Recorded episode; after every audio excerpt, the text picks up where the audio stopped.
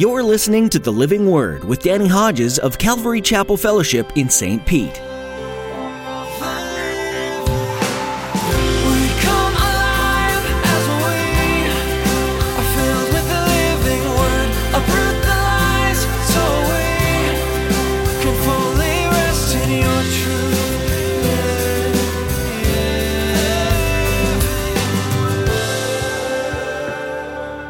Victory over the Arameans that surround his house. And the, the servant goes out of the house, sees the Arameans surrounding, goes back in and says, Master, what are we going to do? He says, Chill, man, it's okay. And he says, Lord, open his eyes. And the Lord opens the servant's eyes, and he looked, and around all the hills were numerous angelic chariots and angels, more numerous than the enemy.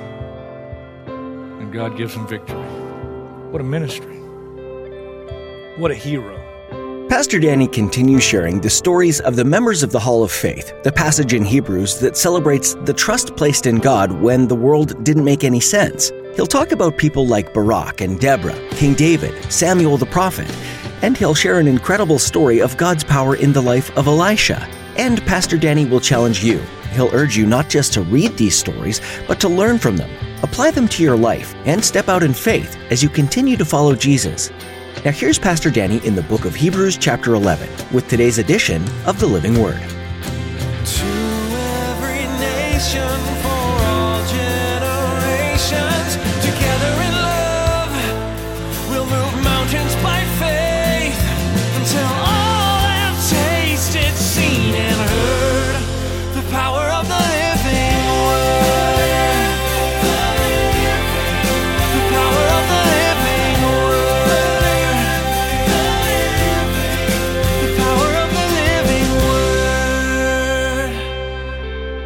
We've spent a total of nine weeks in Hebrews 11, other messages in between those nine weeks, obviously.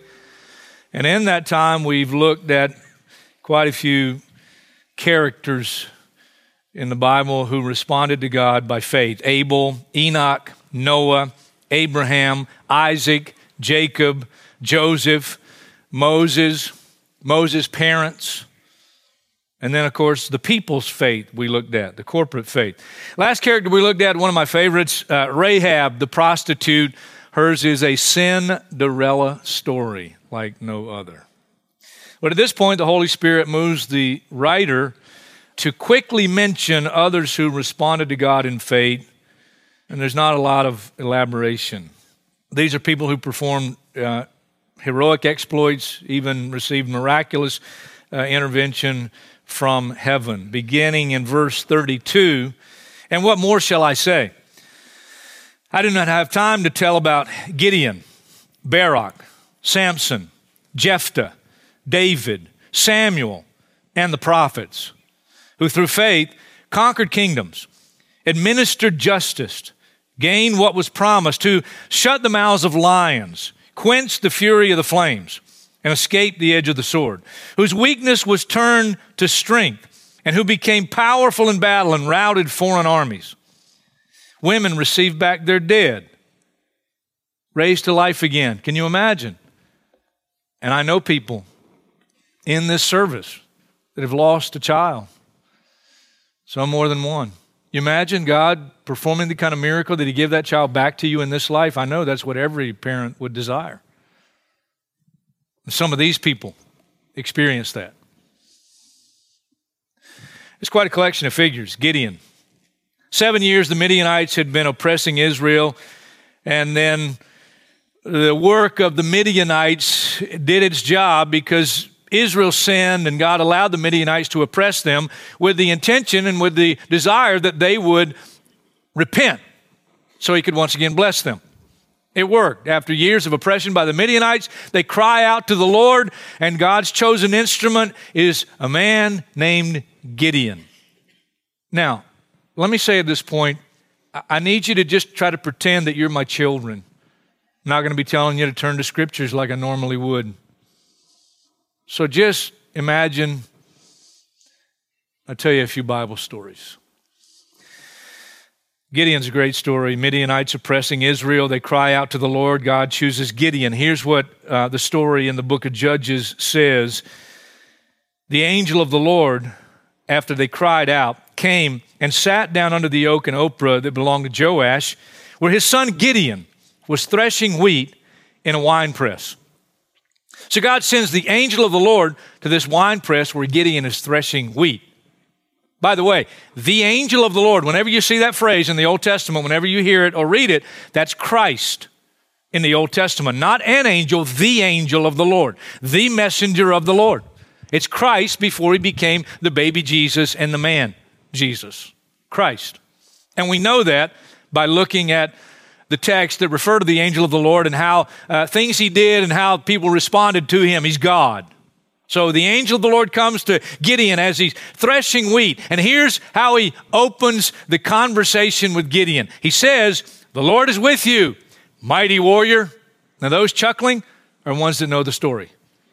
Because at this point in his life, Gideon's anything but a mighty warrior.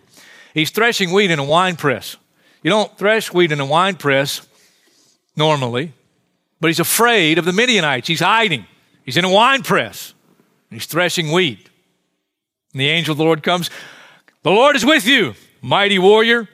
And here's his response My clan is the weakest in Manasseh, and I'm the least in my family. In other words, I'm not a mighty warrior. The angel assures him that he will be with him and they will strike down the Midianites. That's not good enough for Gideon. Gideon says, Will you give me a sign? Give me a sign. Gideon prepares an offering. The angel of the Lord says, Take the offering, put it on that rock. He puts it on the rock. Angel of the Lord takes the staff that's in his, his hand, strikes the, touches the rock. Fire flares from the rock, consumes the offering. I think that's a pretty good sign.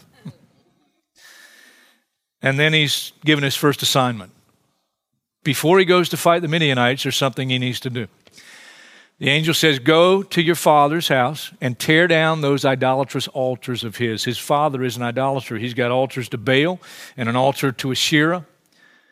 And that's his first assignment. Go tear down your father's altars and then build a proper altar to the Lord in their place.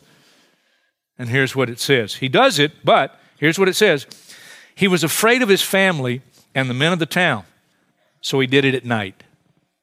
Well, they find out the next morning, they do some investigation, find out it was Gideon who did it. Now, thank God his dad, his dad, when the men of the town are all upset because these altars have been torn down and an altar to the Lord uh, in, their, in their place, they're all upset. But his dad comes and says, Well, listen, if we got to defend Baal, he's not much of a God, is he? And now he's given his assignment go call together the men of Israel, so who'll come and fight with you. And so he calls, he sends the message out. 32,000 men show up. God says, Gideon, I want you to go to those men and say, if you're afraid and you don't want to go into battle, you can go home. Gideon's thinking, what? He's got to be thinking that because he's going up against an innumerable Midianite army. But he goes out before the people and he says, Hey guys, God says anybody that doesn't want to go fight, it's okay, you can go home. 22,000 men took God up on his offer. He's got 10,000. Then God says to him, That's too many. You're kidding me. God says, Go down to the lake, go down to the river, go down, and anybody who drinks, uh, lapping like a dog, they're out. But anybody who kneels down, stays alert, they're in. Nine